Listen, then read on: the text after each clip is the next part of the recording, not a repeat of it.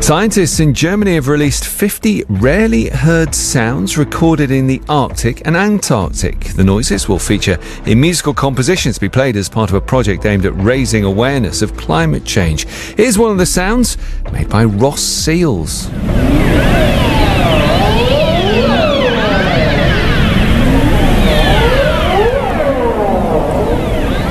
That's the latest Six Music news. Your next updates at 11:30.